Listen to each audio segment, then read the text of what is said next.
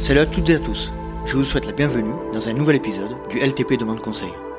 Je pars à la rencontre d'experts pour comprendre et apprendre les problématiques rencontrées dans le travail. Et le sujet de l'épisode du jour est le suivant. L'intérêt de l'entraînement croisé dans le trail running. Je vous souhaite à toutes et à tous une bonne écoute. Bonsoir, je suis avec euh, de nouveau Pascal Balducci. Salut Pascal, comment vas-tu? Salut Nicolas, tout va bien, merci. Bon, ben, je te remercie d'être de nouveau avec nous, avec nous sur le podcast. Mais avant de commencer notre notre épisode sur l'entraînement croisé, je souhaitais accueillir également avec nous Pierre-Olivier, Pierre-Olivier Perlot. Euh, bonsoir, je te remercie d'être avec nous sur le podcast. Merci, merci à toi. Ah ben, je t'en prie. Alors Pierre-Olivier, la raison de ta venue est simple, c'est que tu es un des premiers soutiens Patreon euh, euh, depuis la création de la plateforme Patreon que j'ai mis en place pour me soutenir et soutenir mon projet. Donc déjà, je te remercie énormément pour pour le soutien que tu m'apportes. Euh, et je voulais donc que tu participes avec nous à, à cet épisode avec Pascal, que tu amènes que tu poses quelques questions éventuellement, et surtout, est-ce que tu peux te présenter en quelques mots euh, pour qu'on sache qui, euh, qui est Pierre Olivier? Bah écoute, alors moi je suis euh, suisse, euh, un peu passé la cinquantaine depuis quelques années, et je suis venu au trail. En fait, je, je faisais plutôt de l'alpinisme depuis que j'ai 14 ans. Je pratique l'alpinisme, et puis à un certain moment, je me dis j'avais envie de faire un peu autre chose mais tout en restant dans les montagnes. Et donc, voilà, je me suis mis au trail il y a 5-6 ans, comme ça. Et un peu plus sérieusement, il y a 3, 3 ans. Donc, voilà comment je suis venu au trail. Plus que par la course, c'est plutôt par la montagne, on va dire. Et puis, euh, ben, je trouvais que tu parlais de mon soutien, qui est quand même très modeste. Euh, tes, tes, voilà, tes podcasts m'amènent beaucoup. J'ai vraiment plaisir chaque fois à les écouter. Euh, et puis j'ai aussi plein de renseignements, enfin plein d'informations très intéressantes, notamment de Pascal Balducci. Balducci pardon. Alors euh, je trouvais que c'était normal de te soutenir. Voilà. C'est très gentil, Pierre-Olivier. Euh, donc tu es suisse, hein, j'ai une, une, communauté assez importante en, en, Belgique et en Suisse. Euh, tu ah peux, oui tu peux préciser la, la, locali la, localité dans laquelle tu es? Alors, alors moi j'habite. Alors là actuellement je suis à Berne parce que je travaille à Berne en fait, mais j'habite euh, dans un petit village euh, entre Lausanne et Genève au bord du lac Léman.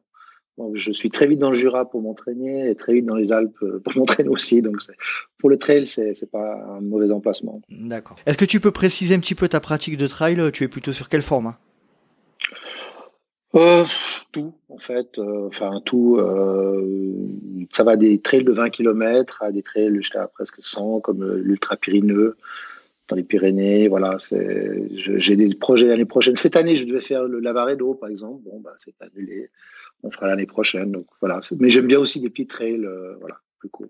Tous les formats, ok. Je te voilà. remercie Pierre-Olivier. On va commencer avec euh, avec Pascal notre notre sujet sur donc l'entraînement croisé et le trail.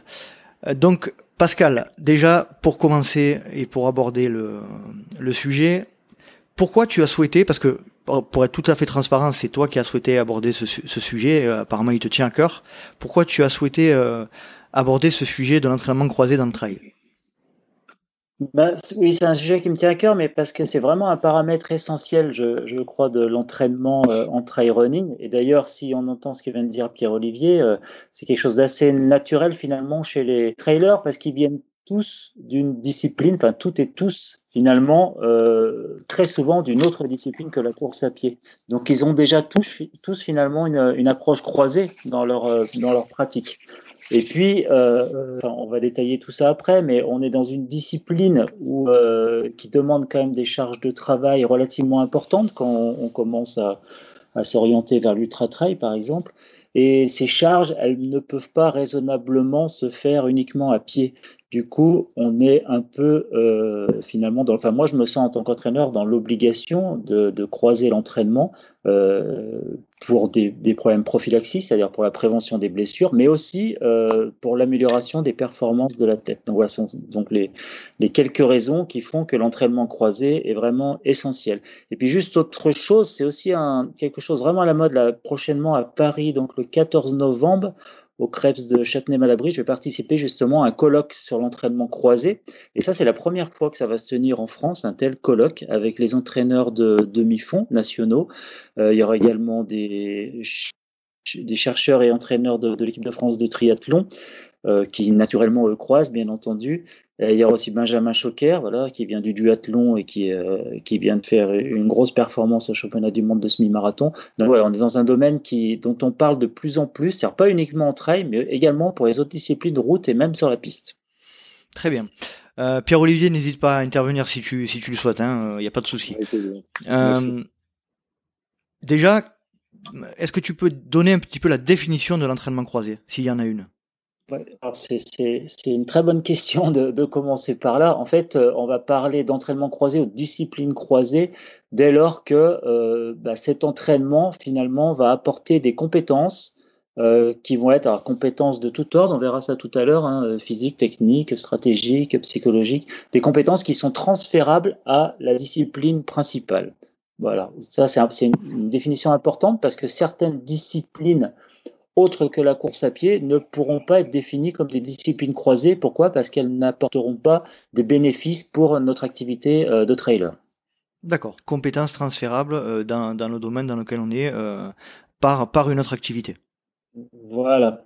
Donc, bien entendu, dès qu'on va parler de compétences transférables, eh ben, le, on va voir après, mais le plus important, c'est d'abord de définir justement notre activité trail et quels sont euh, les, paramètres de la performance en trail, donc ce qu'on appelle une analyse de la tâche en, en physiologie, euh, c'est-à-dire sur tous les plans euh, physiques, euh, biomécaniques, stratégiques, techniques.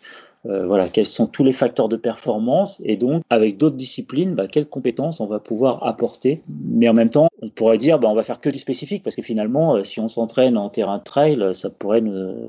c'est pas la peine de faire d'autres disciplines. Mais on va voir que c'est pas si simple que ça et que si on analyse bien notre discipline trail, il y a beaucoup de compétences qui peuvent être travaillées différemment et avec des, un apport vraiment considérable. D'accord. J'ai euh, lancé un appel aux, auditeurs du, du, du, du, LTP pour euh, éventuellement euh, poser leurs questions. Donc, je vais te faire passer la première question qui vient de Maxime Fridière. Voilà. Est-ce que tu peux y répondre? Salut Nico, salut Pascal. Quand on parle d'entraînement croisé, on parle souvent de vélo ou de VTT, voire même de muscu. Mais qu'est-ce qu'on peut faire d'autre dans un entraînement croisé comme type d'activité? Voilà, donc question importante. Alors c'est vrai que la, plupart des gens qui croisent, hein, euh, enfin les trailers, ils croisent déjà avec les disciplines qu'ils peuvent réaliser. Donc euh, ça souvent du vélo de route, souvent du VTT. Euh, après, ben il y a ceux qui habitent, ben, peut-être comme Pierre-Louis, proche des, des, montagnes, donc ils vont pouvoir croiser avec ski de rando, ski alpinisme. C'est une discipline dont, les, transferts sont vraiment extraordinaires pour pour le trail. Euh, donc ski de rando, alpinisme, ski de fond, bien entendu. Euh, mais on verra que dans le ski de fond, il y a par exemple entre le skating et, euh, le, classique, il y a des, choses qui peuvent être un petit peu différentes en termes d'apport. Après, il peut y avoir des, bah, la randonnée tout simplement, parce qu'en ultra trail, on s'aperçoit qu'il y a quand même de longues parties marchées, notamment en boss. Donc rando, marche nordique, ça peut être aussi un apport important, notamment avec le travail un peu spécifique sur les bâtons. Euh, donc ça, ce sont les disciplines principales en fait euh, qu'on appelle disciplines croisées. Alors, je ne sais pas à quel moment on va en parler, mais souvent on parle de, personnes qui font par exemple de la natation et qui se demandent si c'est une discipline croisée ou non. Euh, il y a pas mal d'études qui ont montré justement qu'il n'y a pas d'apport particulier euh, entre, euh, enfin, il n'y a pas de transfert, on va dire, de compétences entre la natation et la course à pied. Euh, et ça, ça a été étudié chez les triathlètes, notamment par Grégoire Millet. Donc, il y a des transferts entre vélo et course à pied dans les deux sens, mais pas entre natation et course à pied. Alors, c'est pas pour ça que c'est pas une discipline intéressante euh, d'un point de vue aérobie, d'un point de vue de Gainage travail. Aussi. Voilà, travail de la respiration. Euh, voilà, il y a des apports qui sont importants de la natation vers la course à pied, mais en tous les cas, pas d'un point de vue biomécanique ni même cardiovasculaire.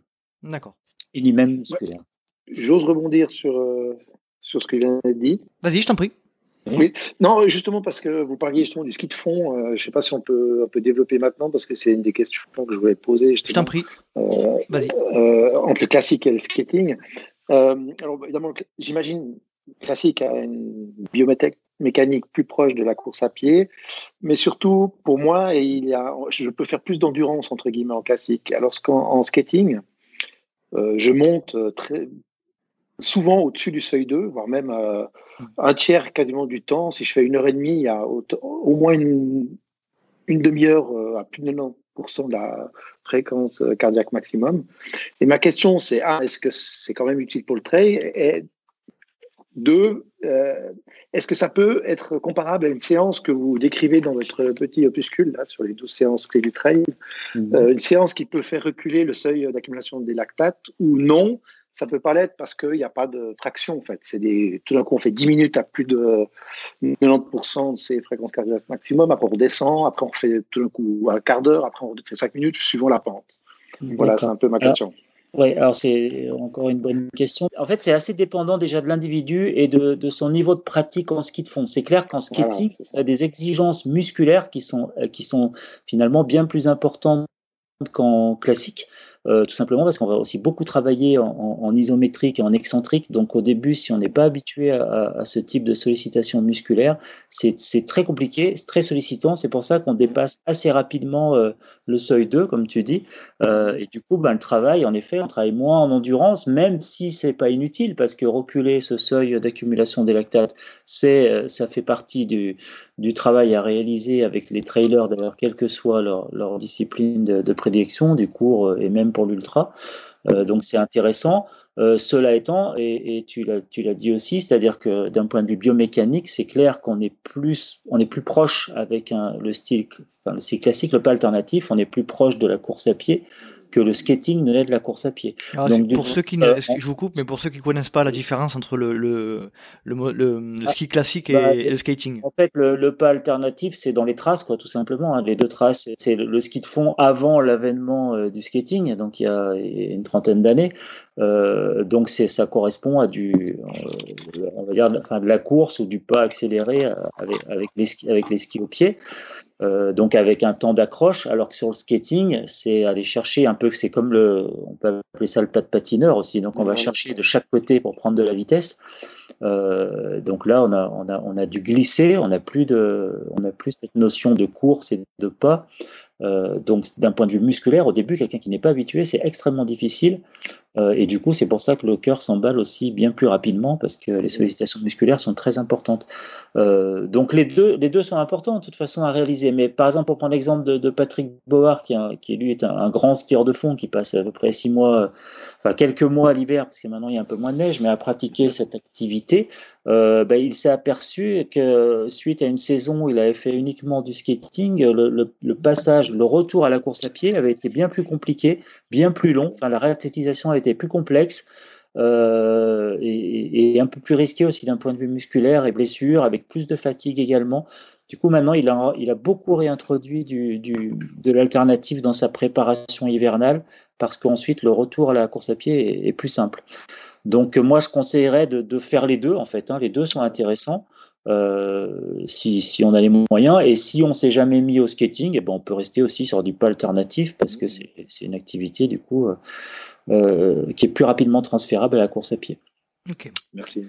Merci. La question fondamentale, c'est est-ce qu'il est nécessaire de croiser en trail? Et si oui, pourquoi?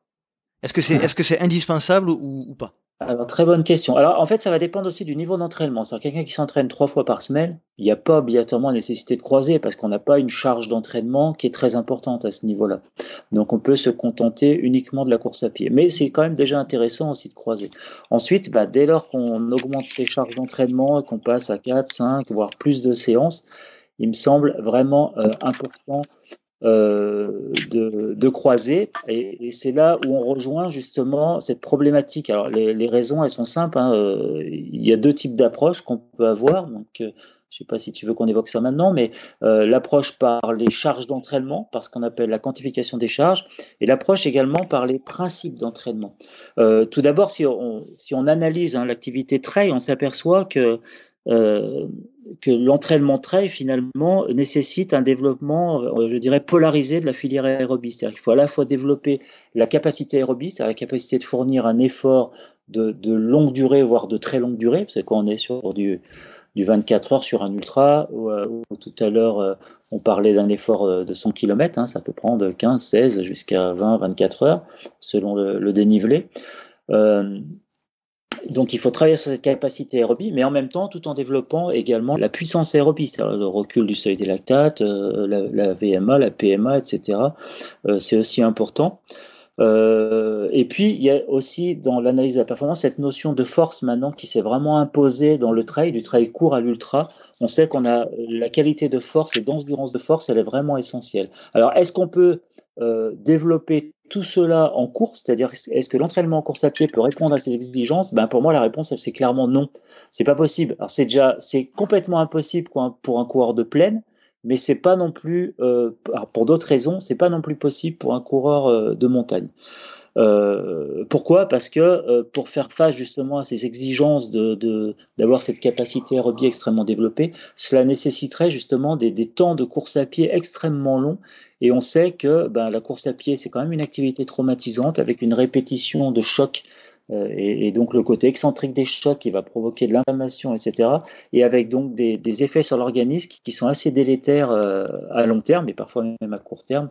Donc c'est important également de croiser pour, ben, parce qu'avec l'entraînement croisé, on peut développer son endurance fondamentale, c'est-à-dire avoir euh, ce qu'on appelle les adaptations alors centrales et périphériques, on reviendra peut-être sur ces notions-là après, c'est-à-dire d'un point de vue cardiovasculaire et aussi d'un point de vue musculaire, toutes ces adaptations-là, elles peuvent se développer via un entraînement croisé aussi bien que par la course mais c'est même encore mieux parce qu'on va pouvoir faire par exemple des heures sur le vélo avec bien moins d'impact que faire. Euh, enfin, on passe 4 heures sur le vélo, ça a moins d'impact qu'une heure et quart, une heure et demie de course à pied, par exemple. Et pourtant, on a développé sur le long terme plein d'adaptations. On a amélioré la lipolyse, la capillarisation, enfin plein, toutes les adaptations justement euh, centrales et périphériques. On peut les faire via un entraînement croisé. Donc de ce point de vue-là, déjà, euh, l'entraînement croisé pour moi est vraiment essentiel pour un coureur de trail. Et ensuite, bah, si on rejoint la deuxième approche sont les principes d'entraînement. Donc les principes, je rappelle, c'est la progressivité, c'est l'alternance des sollicitations énergétiques, c'est le principe d'individualisation, mais c'est aussi le principe de transfert justement, c'est-à-dire utiliser euh, euh, utiliser d'autres activités pour s'améliorer dans son activité euh, principale. Et puis, euh, quand on parle du principe d'alternance, ça renvoie au niveau des charges d'entraînement à ce qu'on appelle la monotonie. La monotonie de l'entraînement, c'est quelque chose qui se calcule. C'est-à-dire quand on quantifie ces charges d'entraînement, on peut calculer également un indice de monotonie. Et plus on va introduire des activités diverses et variées via l'entraînement croisé, plus on va réduire l'indice de monotonie et, donc, plus on va réduire la contrainte. La contrainte, finalement, c'est comment l'organisme perçoit l'effort au final. C'est-à-dire, ça dépend de ce qu'on va produire physiquement, mais aussi la manière dont l'individu le vit aussi psychologiquement. Donc, en variant l'entraînement, on réduit cet indice de monotonie et on réduit donc la contrainte globale, ce qui permet finalement d'augmenter parfois ses charges de travail et donc d'être plus performant. Donc là, euh, c'est ouvert à toutes les questions parce que j'ai dit beaucoup de choses euh, non, mais en peu de temps.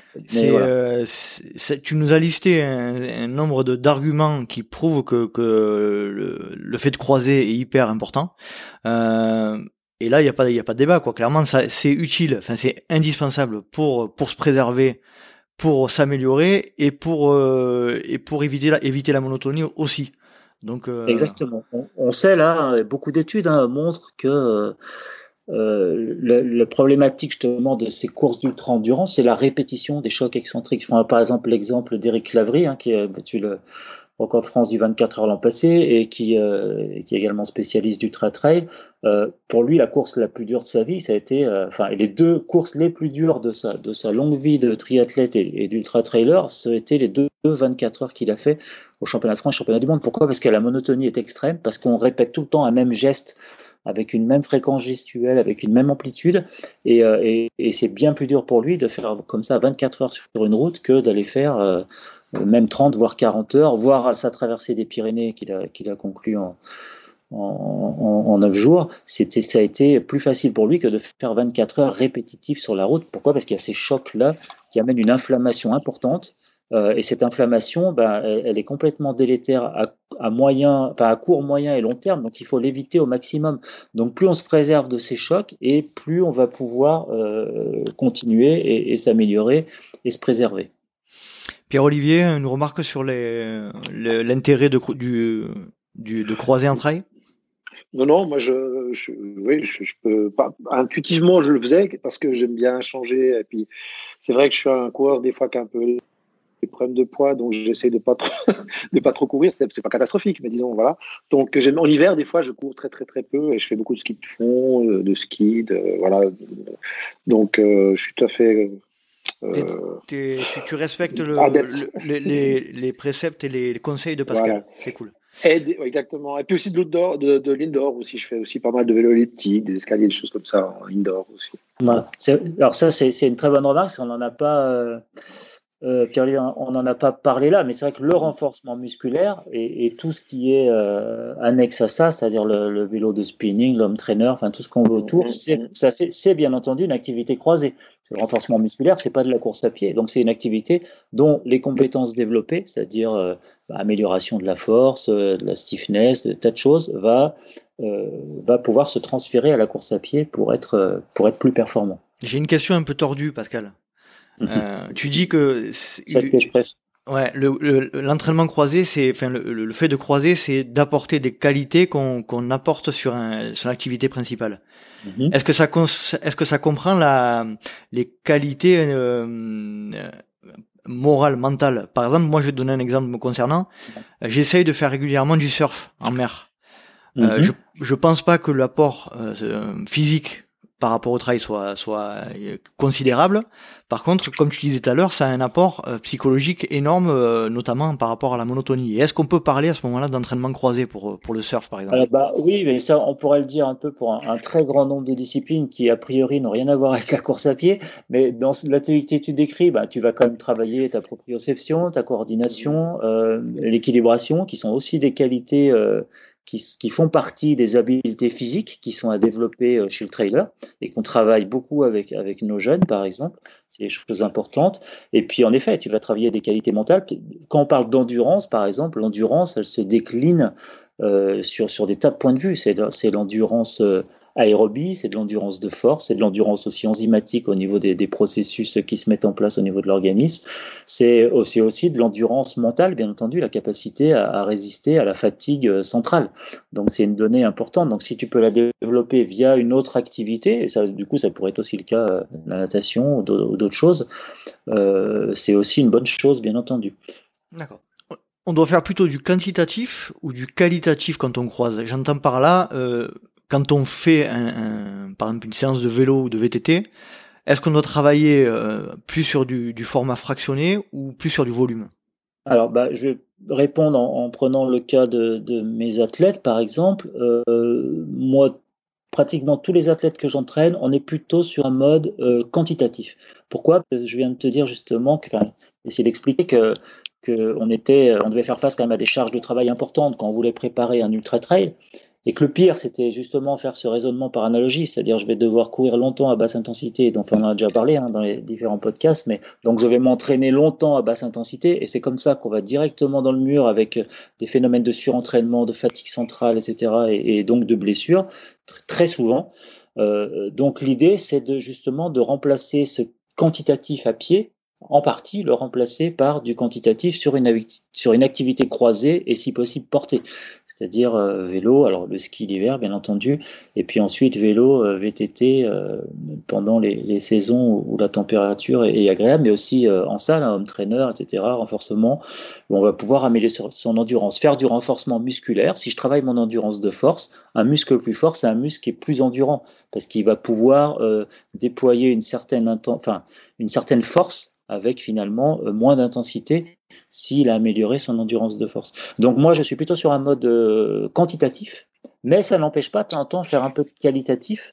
Euh, notamment quand en VTT on peut travailler justement en force endurance de force, mais aussi on, peut aussi fractionner quand on est par exemple en processus de, réathlétisation, c'est un athlète qui a un souci euh, mécanique, on va pouvoir justement fractionner en vélo si dans un premier temps on peut pas fractionner à, pied. Donc ça va permettre déjà d'un point de vue cardiovasculaire aussi de, de, remettre en, route les processus d'adaptation. Voilà. Mais voilà, pour la plupart de mes athlètes, en tous les cas, je suis sur un mode quantitatif en termes d'entraînement croisé. C'est-à-dire on garde le qualitatif à pied et on va faire le quantitatif avec une activité croisée. D'accord. Petite question de Hervé Schwartz, euh, que je salue d'ailleurs, qui me suit depuis le début aussi. Je te laisse y répondre. Salut Nico, c'est Hervé. Tout d'abord, je voulais encore te remercier pour euh, le podcast, pour toutes les aventures que tu nous fais vivre et, partager. Donc effectivement, j'avais une question concernant l'entraînement croisé. Euh, je voulais mettre un peu plus de, vélo, que ce soit route ou VTT. je pratique un peu les deux, mais vraiment un peu, et euh, pour remplacer un peu mes, mes sorties longues en préparation euh, de trail, donc euh, pour savoir comment les inclure dans mon programme, surtout le week-end, sachant que c'est le week-end où j'ai le plus de temps pour m'entraîner. Ben voilà, je te remercie. Bah, tu as répondu un petit peu tout à l'heure, juste avant. Hein. Ouais, mais on peut quand même en rajouter un petit peu, c'est-à-dire que déjà, attention, hein, j'ai pas dit qu'il fallait absolument tout remplacer, euh, enfin toutes les sorties longues à pied les remplacer par du vélo, une activité croisée. Euh, on peut, bien entendu, il faut continuer à faire des, des sorties longues, mais par exemple moi, l'exemple avec mes athlètes, c'est que je dépasse très rarement euh, deux heures et demie de sorties longues. Par contre, il y aura des courses de préparation, il y aura, on peut avoir des week-end shocks quand on va approcher des compétitions, donc dans la, période de préparation euh, spécifique. On va avoir ça, bien entendu. Euh, mais sinon, euh, dans, le, dans, la planification générale, dans la programmation, en effet, on va avoir des sorties de vélo et de VTT qui vont prendre une place relativement importante. C'est-à-dire là actuellement, par exemple, j'étais encore dans les planifications tout à l'heure, bah, tous les week-ends, il y a une sortie, il y a au moins une sortie croisée le week-end et alors, pour, un athlète, par exemple, qui s'entraîne, euh, on va dire, six fois, euh, il y a au moins deux à trois séances de croisée dans la semaine. Voilà. Donc, on peut euh, en introduire assez facilement. alors, on prendra, on va parler de cas concrets tout à l'heure, mais en termes de temps de travail, moi, pour mes athlètes, en gros, je suis à 50% croisé, 50% course. Ah, c'est énorme. Donc là, ça donne une bonne référence. Ah oui. Et on, prendra des cas concrets tout à l'heure parce que je crois que ça va venir dans les questions. Euh, voilà, donc je préciserai je te, je, te donnerai mon cas concret et tu me diras si j'ai juste ou pas. Et puis après, tu, tu, donneras ton, ton cas. Euh. Mais en fait, euh, enfin, l'idée, je sais que parfois sur certains articles, je proposais des tableaux selon l'expertise des athlètes. Plus on va vers l'expertise et plus la part de l'entraînement croisé est importante. Autant en temps d'heure d'entraînement que de que, que de kilométrage également, si on parle en kilométrage. Mais il vaut toujours mieux parler en temps d'entraînement, bien entendu. Pierre-Olivier euh, Oui. Tu, tu souhaites euh, évoquer quelque chose? Non, pas. J'ai juste peut-être une petite question qui est un peu peut-être triviale, mais je la pose quand même. Euh, mhm. sur, euh, c'est un peu la mode maintenant dans les salles de, de musculation, enfin de fitness, euh, d'avoir cette espèce de d'escalier euh, mécanique là, comme j'appelle ça. Est-ce que, est-ce que le travail sur ce genre de, alors c'est pas vraiment croisé parce que j'imagine que ça reproduit vraiment, enfin assez proche du geste de la montée, mais est-ce que ça peut être un bon entraînement de pour faire du D+ ou pas du tout? Alors, c'est le, le stair climber, je crois, ça doit s'appeler. Euh, le stair climber, oui, ça peut être une activité intéressante. Alors, généralement, il faut le mettre quand même par petite dose, c'est-à-dire plutôt dans des mhm. circuits training, c'est-à-dire euh, intercalé avec d'autres types d'activités. Ça peut être de la presse, ça peut être des fentes, des squats, du, du mhm. gainage d'eau, des, plein de choses comme ça. Donc, euh, mais pas en continu. Ou alors, c'est vraiment quand on veut faire une grosse sens de dénivelé et, et travailler euh, la monotonie ou qu'on se prépare ou alors qu'on n'a pas vraiment de terrain spécifique à côté, ce qui n'est pas ton cas, Pierre-Olivier, par exemple. Non, c'est pas mon donc, cas. Euh, voilà. Mais, mais quelqu'un, euh, voilà, par exemple, moi j'ai une athlète qui est sur l'île, donc euh, c'est assez plat mmh. comme pays. Bah, on inclut du stair climber parce qu'elle a la chance d'en avoir un dans la salle où elle s'entraîne. On inclut ça très régulièrement dans les circuits training. Et, et, et, du coup, elle avale pas mal d'étages. Et c'est assez important pour le développement de la force. C'est un, un atelier qui est intéressant. Encore une fois, plus on va varier les ateliers dans les circuits training, et meilleur c'est. Encore pas une question de monotonie, puis de d'alternance un peu les sollicitations, des groupes musculaires travaillés. Donc c'est intéressant en effet. Ok, merci. Est-ce qu'on peut remplacer euh, une ou deux semaines, voire trois semaines de préparation euh, uniquement par de l'entraînement croisé? Alors déjà, il faudrait savoir pourquoi. C'est-à-dire si tu es en réathlétisation, alors par exemple, moi j'ai des athlètes qui, sont en grande coupure, notamment les ultra-trailers, qui coupent au moins trois semaines, voire un mois parfois. Euh, au moment de la reprise, on reprend en effet que par du croisé au, début. Euh, ça peut être en effet 15 jours de croisé, après on introduit la course petit à petit, etc.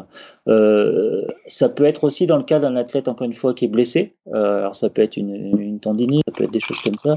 Euh, et, et, là, s'il n'y a pas de douleur, si la pratique croisée est, est indolore, voire antalgique, ça peut être intéressant en effet d'avoir cette pratique-là. Sinon, euh, pourquoi remplacer euh, Je vois pas trop d'intérêt, c'est-à-dire on, on, peut mélanger, mais remplacer complètement, ça peut être que vraiment dans des cas particuliers, c'est-à-dire de reprise ou de blessure, à mon avis. Euh, j'ai un exemple qui me vient à l'idée, c'est les, notamment Kylian Jornet, etc. L'hiver, mm-hmm. ils font, euh, il me semble-t-il, beaucoup euh, voire majoritairement de, ski de rando ou de ski. Euh, alors, euh, oui, alors ça, ça, a pu arriver, mais je sais pas si vous vous rappelez une année où justement Kylian avait passé six mois à faire que du ski alpi et choses comme ça parce qu'il était en environnement très montagnard. Et quand il est revenu sur la Transvulcania, il a quand même eu énormément de mal hein, en termes d'adaptation. Il a fait un coup de choix à l'arrivée, il a fait troisième de la course. c'était très compliqué. J'ai vécu ça aussi avec Patrick Board dans ses préparations, avec des années où il faisait que du ski de fond et du ski de rando l'hiver. Et il en est revenu, c'est-à-dire après, dans sa préparation, par exemple pour, euh, pour préparer le Tour des Géants là, en 2015, euh, on gardait une semaine de course à pied euh, l'hiver. et, d'ailleurs du qualitatif. On gardait une semaine qualitative pour garder un peu des qualités de pied et pour qu'ensuite justement le retour à la course à pied soit plus facile, un peu plus rapide. donc voilà, c'est pas encore une fois hein, quand on est dans une activité croisée, c'est une activité qui a des compétences transférables, mais pas toutes. C'est-à-dire d'un point de vue euh, musculaire, mécanique, et notamment on parlait de contraction excentrique, euh, la plupart des activités croisées, à part sur certains exercices de renfort, ont peu de, de, de contraction excentrique. Hein. Donc je rappelle, excentrique, c'est quand la fibre musculaire s'allonge, donc chaque fois qu'on a un choc, justement, un appui, euh, du coup, ce, ce retour-là est très douloureux. Ça peut mettre deux, trois semaines avant d'être vraiment opérationnel d'un point de vue course à pied. Donc parfois c'est un petit peu long. Quand j'ai deux trois semaines, c'est vraiment un début pour que les douleurs euh, cessent quoi, les courbatures cessent. Ça on l'a tous connu, c'est-à-dire quand on reprend une activité de course à pied un peu intense, on a des courbatures. Ces courbatures, elles sont dues justement à, ces, phénomènes excentriques et, et, à la lise musculaire. Les cellules musculaires se détruisent, elles, produisent des, produits inflammatoires, il y a une inflammation qui, qui, provoque de la douleur, qui, peuvent rester plus ou moins longtemps selon la progressivité de la reprise. Donc pour éviter ça, c'est bien de garder quand même un petit peu de, de rappel de course à pied assez régulièrement euh, pendant l'hiver. D'accord. On va passer sur les exemples un peu plus concrets d'entraînement croisé. Je vais donner mon, mon cas perso. Euh, Je m'entraîne à peu près entre 4 et 5 fois par semaine. Alors je vais décrire un petit peu ma semaine type. Euh, tu me dis après si, si c'est, c'est bon, si c'est euh, nul, tu, tu, tu, tu me donnes ton avis. Lundi, je fais plutôt une séance type fractionné, fractionné en côte, ou voilà, on va dire une heure, assez hmm. spécifique. Euh, le mardi, je fais rien en règle générale. Le mercredi, je fais euh, plutôt une séance de euh, parce que là où je travaille, j'ai quand même la possibilité de faire pas mal de dénivelé. Donc je fais une séance plutôt de de, de, montée de power hiking quoi, de monter en, randonnée en, en, marche rapide quoi, sur du dénivelé assez important. Euh, et je redescends en essayant de faire des, des, des petits fractionnés de, de, descente un peu rapide pour pour travailler un peu la descente technique. Euh, le jeudi, je, le jeudi, j'essaie de faire une séance de renforcement musculaire euh, par le biais d'un circuit training d'une heure à peu près. Donc ça va être du squat, ça va être euh, du gainage, ça va être des pompes. Je fais des circuits, voilà, d'une douzaine d'ateliers que je, j'enchaîne les uns aux autres trois ou quatre fois, et ça fait une, à peu près une séance d'une heure. Le vendredi, j'essaie de faire une séance de vélo, de VTT, d'environ une heure. Et le samedi ou le dimanche, je fais une sortie euh, course à pied un peu longue de, euh, deux heures, on va dire. Voilà, ce que j'appelle un peu long, parce que moi je suis sur des, des formats entre 30 et 50, quoi. Voilà. Mhm. Donc c'est à peu près ça ma semaine type. Très bien, bah, c'est déjà une semaine qui est relativement euh, spécifique parce qu'il y a déjà beaucoup. Tu as, à la fois l'aspect dénivelé qui est, qui est inclus dans, dans enfin, le lundi, le, dans ta rando, tu as l'aspect marche, tu as l'aspect technique de la descente. Là, tu es déjà vraiment dans du, dans du spécifique. Ce qui, ce qui manque, alors, si, si la question c'était par rapport au croisé, c'est clair que là, tu as une part d'entraînement croisé entre ton VTT, finalement, qui est relativement court. C'est-à-dire que tu mm. pourrais presque te permettre parfois d'inverser euh, les durées entre ton vélo du vendredi et ta sortie course à pied du samedi dimanche. Euh, parfois, ça pourrait être intéressant parce que là, finalement, tu développes ton endurance fondamentale qu'avec ta sortie, enfin avec l'accumulation des charges, mais et puis peut-être un petit peu ta rando du mercredi, mais mais surtout avec ta sortie course à pied du samedi. Donc tu pourrais, euh, tu vois, intervertir et faire des sorties vélo plus longues, euh, qui dépasseraient même la, la, durée de, de, ta sortie course à pied, donc plus que deux heures, aller jusqu'à trois heures, voire quatre heures parfois si c'est du vélo de, de route. Mhm. Euh, voilà, ça c'est ce premier constat. Et puis euh, finalement, tu es plus là sur du, si j'analyse ton entraînement global, sur du musculaire que sur du cardiovasculaire finalement. Alors ton cardio, tu vas, tu vas le travailler dans, dans certaines parties, mais, mais, mais indirectement. Tu n'as pas de séances qui sont dédiées à l'amélioration de tes qualités cardiovasculaires. Est-ce que tu vois ce que je veux dire par rapport à ça? C'est-à-dire tout à l'heure, Pierre-Olivier parlait par exemple du, du seuil 2. Euh, là, tu n'as pas de séances qui sont censées aller, aller titiller ton seuil 2, ni même ta PMA ou ta VMA. Donc, développer ton VO2 max, le développer ou l'optimiser, en tous les cas, le conserver dans un. Quand je parlais de ma séance du lundi, qui est une séance de, de fractionner en côte, c'est des. Je vais te, un peu te décrire ma séance. Euh, je pense quand même que c'est euh, un peu de cet attrait-là. je, je fais des séances sur côte à pente faible euh, mhm. sur, euh, je, fais du, du pyramidal. Euh, je commence par des séances de 1 minute avec une minute, 2 minutes de repos. Ensuite, 1 minute 30 mhm. avec 3 minutes de repos et, et 2 minutes avec 3 minutes 30 de repos. Et après, je, et après, je reviens. Alors, alors quand tu es sur ce type de, de, choses que tu me décris, là, c'est la, la, durée d'effort et le temps de récupération, on va même plus sur de la capacité lactique que de la PMA. Donc les effets sur l'endurance, alors ils sont ils sont pas inintéressants, mais ils sont pas très spécifiques finalement de ton activité. Ils, ils vont être intéressants dans, dans un cycle de développement justement de ton VO2 max euh, et, aussi d'un point de vue biomécanique, c'est intéressant. Euh, mais après, euh, les effets vont être limités sur le développement de ton endurance spécifique par rapport à ce que tu recherches entre elles. D'accord. Si, si après tu veux améliorer tout ça, il va falloir passer sur toujours, pourquoi pas toujours en côte, mais on va dire inverser tes temps de récup et de monter. Parce que je suppose que tu fais des, tu, tu récupères sur le temps de descente. C'est peut-être pour ça que c'est long et que c'est toujours compliqué de gérer, de gérer comme il faut justement ce type de séance, parce que finalement les intensités deviennent très élevées euh, parce que la récup est longue. Mais, mais au final, l'effet sur ta capacité de performance sur un 20-30 bornes, elle va être très limitée. Voilà. Mais, mais c'est intéressant de, de, de, faire ce type de séance, mais encore une fois dans un cycle de développement particulier.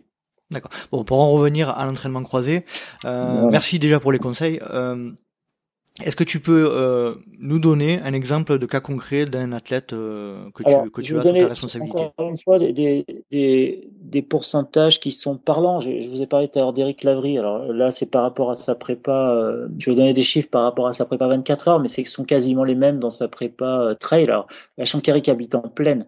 Donc il a pas, c'est aussi important ça. Hein. Plus une personne va aussi habiter, on va dire en montagne, et peut-être la part du croisé va être euh, plus réduite parce que euh, le croisé apporte aussi ce travail de renforcement musculaire voilà, qu'un habitant des montagnes n'a pas besoin finalement de, de temps développer parce qu'il est toujours en terrain spécifique. Donc pour Eric, par exemple, sur l'année 2019, quand on a fait euh, tous les calculs, on s'est aperçu qu'il avait couru finalement que 59 km de course par semaine. Alors ça, c'est des données, alors pour un athlète de son niveau, euh, à savoir qu'au championnat du monde, par exemple, de 24 heures, les athlètes de l'équipe de France sont autour des 150 km par semaine.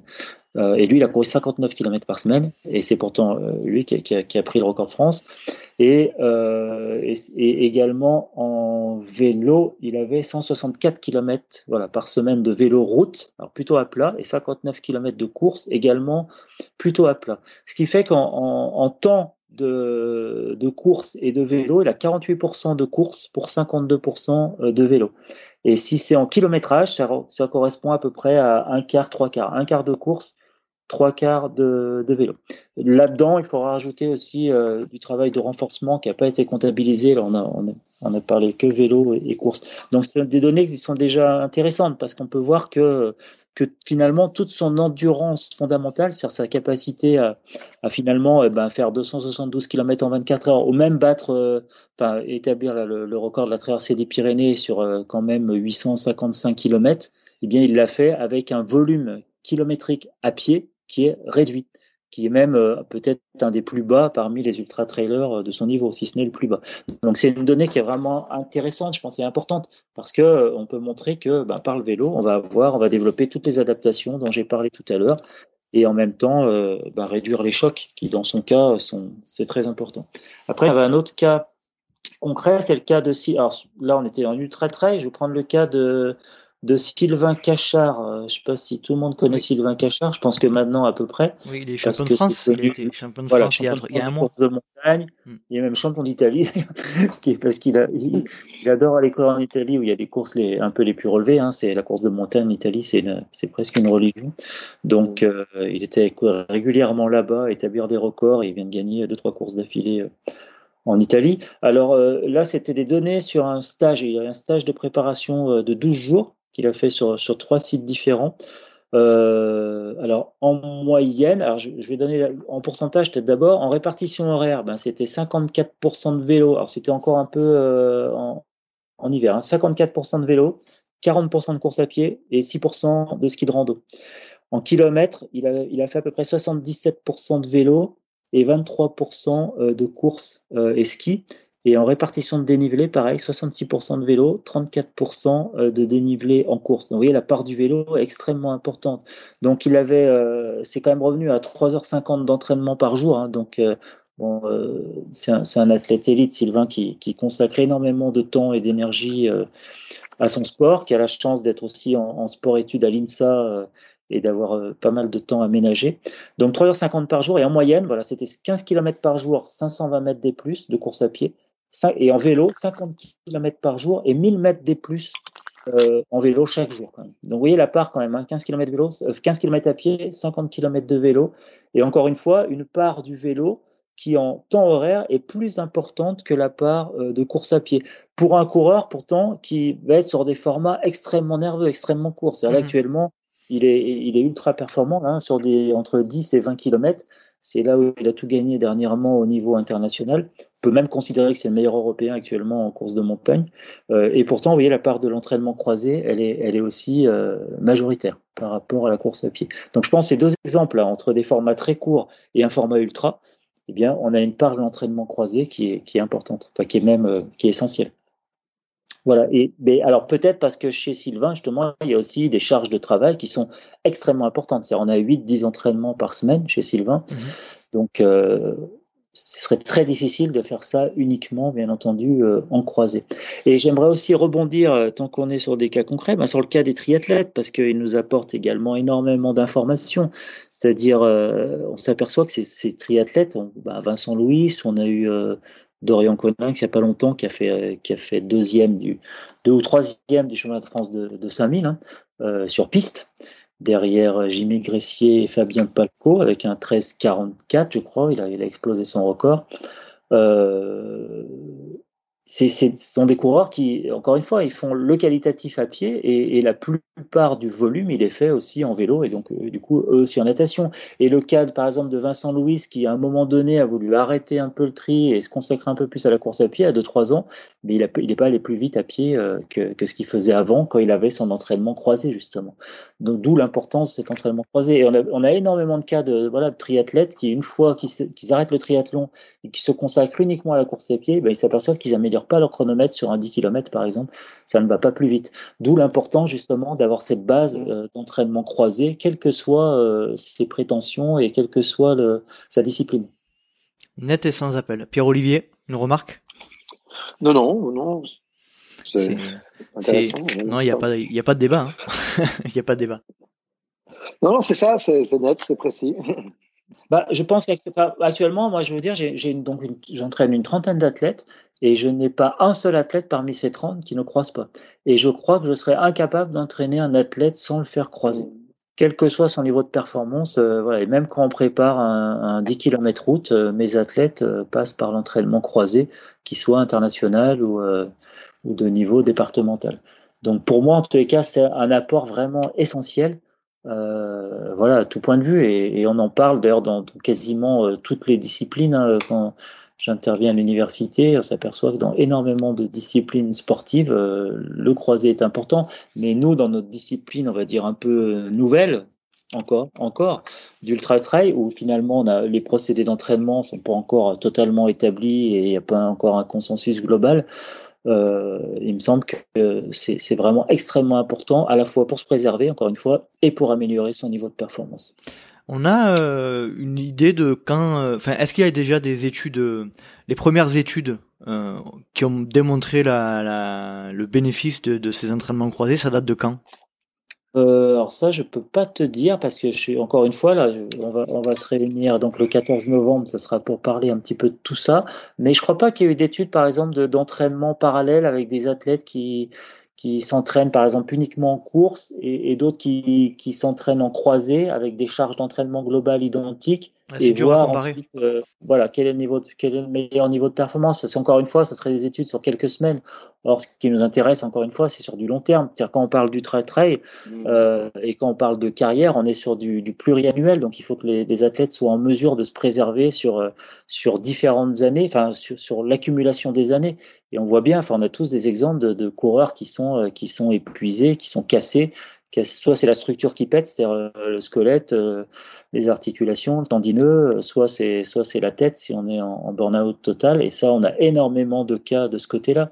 Et je pense que la prévention par l'entraînement croisé, c'est aussi euh, une méthode qui me paraît vraiment essentielle et que tout le monde n'a pas encore euh, acquis, je pense, parce que beaucoup sont encore dans ce schéma toujours euh, d'analogie entre je vais faire un ultra trail, donc je dois absolument passer par des énormes sorties longues. Mmh. Et c'est ce qu'on mesure le moins bien actuellement, c'est l'impact de ces sorties longues sur l'organisme. Mmh. cest même les cyclistes, il y a pas mal d'études aussi chez les cyclistes qui montrent que beaucoup ont réduit leur niveau d'entraînement, enfin leur charge d'entraînement, et ils sont plus qualitatifs et, et ils arrêtent d'accumuler des sorties de de 10-12 heures qui finalement ne, font pas leur preuve.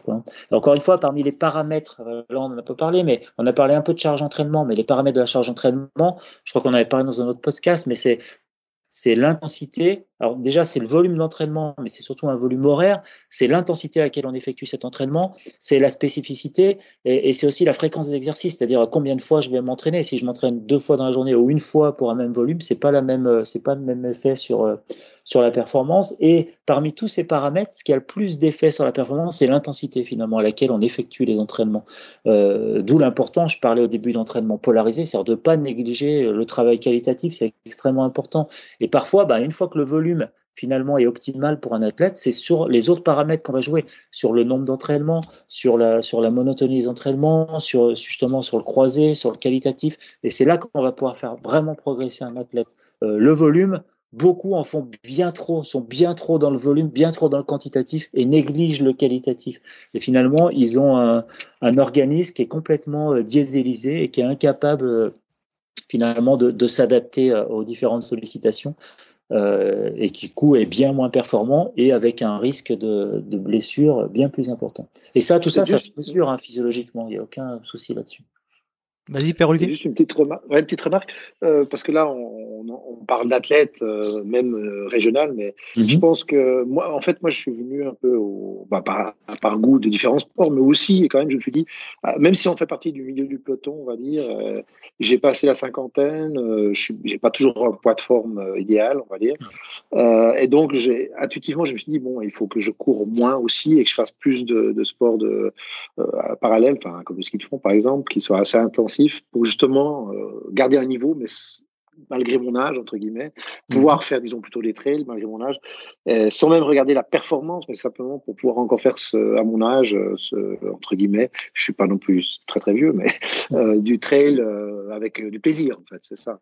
Ouais. Bah, ta performance, justement, c'est d'aller au bout de, des, des, objectifs que tu te fixes sans te blesser. Et ça, c'est voilà. déjà, de la performance. La performance, c'est pas, pas, je parle pas de performance moi euh, subjective, c'est-à-dire les uns par rapport aux autres. C'est bien quelque chose d'objectif, c'est-à-dire optimiser son potentiel et pouvoir donner un peu le meilleur de soi-même tout en se préservant. La performance, c'est, pour moi, c'est la vraie définition là, de la performance. Hein. Je parle pas que de, je, non, je, travaille pas qu'avec des élites. Non, mais c'est très important du coup mmh. euh, ce que tu dis. Et en effet, si tu ressens ce besoin justement de te préserver, euh, c'est bien aussi qu'on est dans, quand même dans une activité qui est relativement accidentogène. Et le constat, euh, alors sur beaucoup d'ultra trailers que je suis depuis de nombreuses années maintenant, c'est qu'avec l'expérience, finalement, ils courent de moins en moins, euh, alors, il s'entraîne, il conserve un, même niveau de performance tout en s'entraînant de moins en moins, euh, au moins en course à pied, quoi, et en réduisant également le nombre d'ultras dans l'année. Mais on peut continuer encore une fois à, améliorer son, niveau de performance, ses capacités de performance, si on suit comme ça euh, quelques règles. Mais savoir faire le deuil de l'accumulation dévastatrice des kilomètres, ça, ça me paraît extrêmement important. Mais ça, ça c'est de l'information, de la formation. c'est pas évident parce que le, le, premier raisonnement logique qu'on a, ben, si je dois faire un ultra, il va bien falloir que je passe par un nombre de kilomètres très important. Or, c'est pas la réalité, elle est pas là. On peut voir les choses différemment, on peut courir moins pour courir mieux. Ça peut, ça peut pas être aussi un peu culturel parce que on a souvent l'exemple des, des, Japonais qui sont fans de, qui sont, pour qui la course à pied est un, euh, est une religion et qui, qui sont beaucoup dans le volume a priori. Alors oui, mais les Japonais, le problème, c'est comme dans d'autres disciplines aussi chez nous en France, le tennis, etc. C'est-à-dire on a un gros entonnoir, on en met 200, euh, il en sort 3, et puis les 197 qui sont pas sortis, qui sont blessés, ceux-là, on n'en parle jamais. Donc euh, il y a énormément de gens qui se blessent par l'accumulation des kilomètres. Certains sont capables de supporter des charges importantes. Hein. On, on a des exemples parmi les trailers euh, euh, très bons ou même pas, même pas très bons. On a aussi des connaissances des coureurs régionaux qui sont capables de supporter de grosses charges, mais la plupart euh, ne sont pas capables. Et eux passent à travers parce qu'ils accumulent euh, des charges extrêmement importantes. Donc c'est clair, il y a aussi parmi les principes d'entraînement hein, le principe d'individualisation qui est extrêmement important. Donc en fonction de chacun, on va réguler comme ça les charges de travail et la part du qualitatif, quantitatif qu'on va pouvoir mettre en course à pied pour chacun. Ça, c'est un peu du, euh, c'est à chacun de, trouver, ou, enfin à l'entraîneur ou à l'individu de trouver euh, là où placer le curseur euh, optimal en termes de, kilométrage et de, et de durée d'effort en course à pied. pour certains, ça peut être, ça va être 5-6 heures par semaine, pour d'autres 3 heures, pour d'autres 10 heures, et chacun va atteindre un peu son, son plafond, quoi. J'ai une question, je t'ai entendu euh, lors du live euh, de la Skyrace des Mathésins avec Fred, là, dernièrement. Bah, D'ailleurs, félicitations, hein, c'était très bien. Euh, tu parlais donc du, de Fred Tranchant qui provient de la, de la course d'orientation. Tu as dit quelque chose qui m'a interpellé lors du live. Tu as dit, ils ont une manière de s'entraîner qui est euh, particulière et on devrait se pencher sur la manière qu'ils ont de s'entraîner. Tu voulais dire quoi par, ça, par, par, par cette phrase? Bah, déjà, je suis en, recherche de ça. alors, j'ai fréquenté euh, pas mal d'orienteurs, donc euh, et, j'ai entraîné des jeunes orienteurs. Déjà, la, course d'orientation pour eux, c'est vraiment une passion. Donc, euh, je pense qu'on aurait énormément de, gros talents dans, dans, la CO. Bah, on a vu hein, la, jeune femme qui gagne également elle est, elle est, elle est vraiment extraordinaire. Elle a fait une descente. Elle a un niveau de, en descente qui est, qui est stratosphérique. Elle a un niveau qui est extraordinaire parce qu'elle met quand même 9 minutes à Blondine, qui, a été championne du monde l'an passé et qui est déjà d'un niveau euh, fabuleux, qui vient de gagner championnat de France de, de, montagne également. Et là, elle a fait une descente euh, où elle est, euh, elle a explosé tout le monde et elle est, je crois, qu'à 4 minutes de Frédéric Tranchant dans la descente, qui fait le meilleur temps chez les hommes, hein, dans la descente. 1h20, elle met 1h24. Et elle a donc des qualités techniques déjà chez ses orienteurs qui sont, qui sont très importante. Donc le fait de s'entraîner aussi, on va dire, en tout terrain et hors sentier, ça me paraît extrêmement important d'avoir une lecture du terrain et, donc un développement d'une technique de course comme ça qui est vraiment optimale chez ces athlètes. Et puis ensuite, ces athlètes qui sont également extrêmement sur le versant euh, qualitatif. C'est-à-dire, ils abordent le quantitatif, je pense, par une accumulation de, de charges de travail mais je ne pense pas qu'ils aient de charges lourdes isolées. Et ça, c'est vraiment, enfin, je l'ai dit plusieurs fois de différentes manières, là, le message va passer, mais les charges lourdes isolées sont euh, souvent néfastes, en fait, pour l'organisme. Elles sont difficiles à récupérer. Du coup, on a du mal à, s'adapter, à progresser, parce que les entraînements, enfin, c'est bien de s'entraîner, mais si on n'a pas les moyens de récupérer des entraînements, l'entraînement, il sert à rien, parce qu'on va baisser sa capacité de performance. Le but de l'entraînement, c'est de stresser l'organisme et de le forcer à, donc, à, à élever son niveau de potentiel par des phénomènes de récupération sur compensation. C'est là-dessus qu'on joue en permanence. Donc, par des petites charges, on arrive à bien contrôler ces processus. Par des grosses charges, on les contrôle très très, très mal. Et les orienteurs, ils ont plutôt justement un, entraînement euh, très qualitatif. Par contre, un entraînement avec de, nombreuses charges répétées, mais toujours sur un versant quand même qualitatif et technique et spécifique. Et également, euh, voilà, on parlait l'heure de, de, coordination, de choses comme ça. Ils sont extrêmement sur ces, sur ces modèles-là. Euh, voilà, on connaissait pas ces coureurs, ils ont quand même fait des descentes. Alors, ils n'ont pas toujours du skyrunning dans leur course de CO, mais les deux descentes, les deux ont fait aussi les meilleurs temps de descente. C'est ça qui est assez hallucinant dans ce qu'on a vu. Et on avait vu François Gonon euh, il y a quelques années qui avait battu Kylian, par exemple, sur le KV de, euh, de Chamonix au Mont Blanc. Euh, voilà, on a, on a, quelques coureurs comme ça orienteurs qui ont des qualités assez extraordinaires. Donc, je pense oui que le modèle est intéressant. Euh, j'ai regardé, on parlait de la première féminine, c'est Tove Alexandersson, elle est suédoise. Voilà, et, qui est également une excellente skieuse de fond, donc on parlait d'entraînement croisé. Elle est, elle est très forte de partout, c'est-à-dire sur un vélo, en ski de fond, donc euh, que ce soit en raid ou en course à pied. Elle est très jeune et c'est une coureuse qui est extrêmement qualitative. Je pense qu'elle a aussi, on parlait de, polarisation de l'entraînement, je pense qu'elle a un VO2 max qui est aussi très optimisé. J'ai pas la chance de le connaître, mais j'aimerais bien. Euh, et pareil pour Frédéric, hein, puis c'est des coureurs, alors elle doit avoir 20, elle, est très jeune hein, euh, Alexanderson, je sais plus quel âge il a, peut-être 24-25 ans, et Frédéric a 32 ans, donc c'est encore un coureur très jeune, qui va revenir à Sierzina l'an prochain, qui va faire un peu plus d'incursion dans le trail running. Et c'est toujours intéressant hein, d'avoir des, athlètes qui viennent d'une discipline extérieure, avec plein de passerelles, bien entendu, mais du coup avec une approche différente, et c'est ça qui nous enrichit un peu euh, à chaque fois. D'ailleurs, euh, à ce propos, je crois qu'il y a une Suissesse aussi que je ne connaissais pas il y a quelques années et qui a gagné. C'est Judith, euh, je ne sais plus son nom maintenant. Je crois qu'elle a, a, gagné pas mal de courses l'année passée, je crois Golden Trail Series notamment, et qui vient aussi de l'orientation. Judith Wider. Voilà, Judith Wider, elle, elle, vient aussi de l'orientation. Voilà. Alors là, on va les retrouver toutes, je pense, aux Açores, puisque la course a lieu. Ça commence demain, les Golden Trail Series, ça commence demain par un prologue. Et on va les voir à l'œuvre justement toutes ces coureuses ensuite euh, jeudi, vendredi. Je crois, pas, je, je crois pas que Judith sera là, mais ah. ouais. bon, on verra bien. Je crois, je crois qu'on a fait pas mal le tour. Euh, Pascal, est-ce que tu veux aborder un dernier sujet par rapport au, à l'entraînement croisé? Non, juste pour glorifier les Suisses, mais il y aura Maud Matisse par contre qui va être présent. Oui, oui. non, bah, euh, la, la, conclusion, enfin, si encore une fois, hein, je l'ai répété, mais c'est entraînement croisé pour se préserver et pour développer la capacité aérobie, le, la force, l'endurance de force, voilà, toutes ces choses-là qui sont essentielles à l'activité trail, euh, eh bien, on peut les développer par euh, l'entraînement croisé et je dirais même préférentiellement par l'entraînement croisé. Et on garde le spécifique et le qualitatif pour la course à pied. D'accord. Pierre-Olivier, tu veux ajouter quelque chose pour terminer? Non, non, non, non, merci beaucoup. Euh, C'était très intéressant, comme toujours. Ah bah c'est gentil, Pierre-Olivier. Écoutez, je vais vous laisser. Je, je vous remercie énormément à, à tous les deux et, et, notamment à toi, Pascal, pour euh, tous tes éclairages. Et on se retrouve prochainement pour un nouveau sujet. Ça marche. Merci à okay. vous. Bonne soirée. Salut à tous les deux. Merci. Merci, merci beaucoup. Bonne soirée. Merci. Salut. Et voilà. Cet épisode est à présent terminé. J'espère que vous avez passé un agréable moment en compagnie de notre invité du jour. Et je tenais à le remercier de nouveau pour s'être rendu disponible et avoir partagé avec nous toute son expérience. Si vous souhaitez rejoindre la communauté du LTP Rien de plus simple, vous pouvez nous rejoindre sur Instagram à Let's Try le podcast, sur Facebook à Let's Try, et sur ces différents réseaux sociaux, vous aurez un lien qui vous permettra de vous inscrire à la newsletter mensuelle que j'envoie tous les mois et qui vous donne des nouvelles du projet et des futurs invités à venir. Comme vous le savez certainement, le LTP est un projet 100% bénévole et si vous souhaitez nous soutenir ou encore avoir accès de manière anticipée aux épisodes ou à du contenu exclusif, je vous invite à nous rejoindre sur la plateforme Patreon slash Let's Try le podcast. Patreon, P-A-T-R-E-O-N. Ce soutien me permettra de pouvoir continuer le projet le plus longtemps possible. J'espère donc vous retrouver pour un futur épisode du Let's Try Podcast. Et d'ici là, n'oubliez pas, si vous pensez que c'est impossible, faites-le pour vous prouver que vous aviez tort. Salut, salut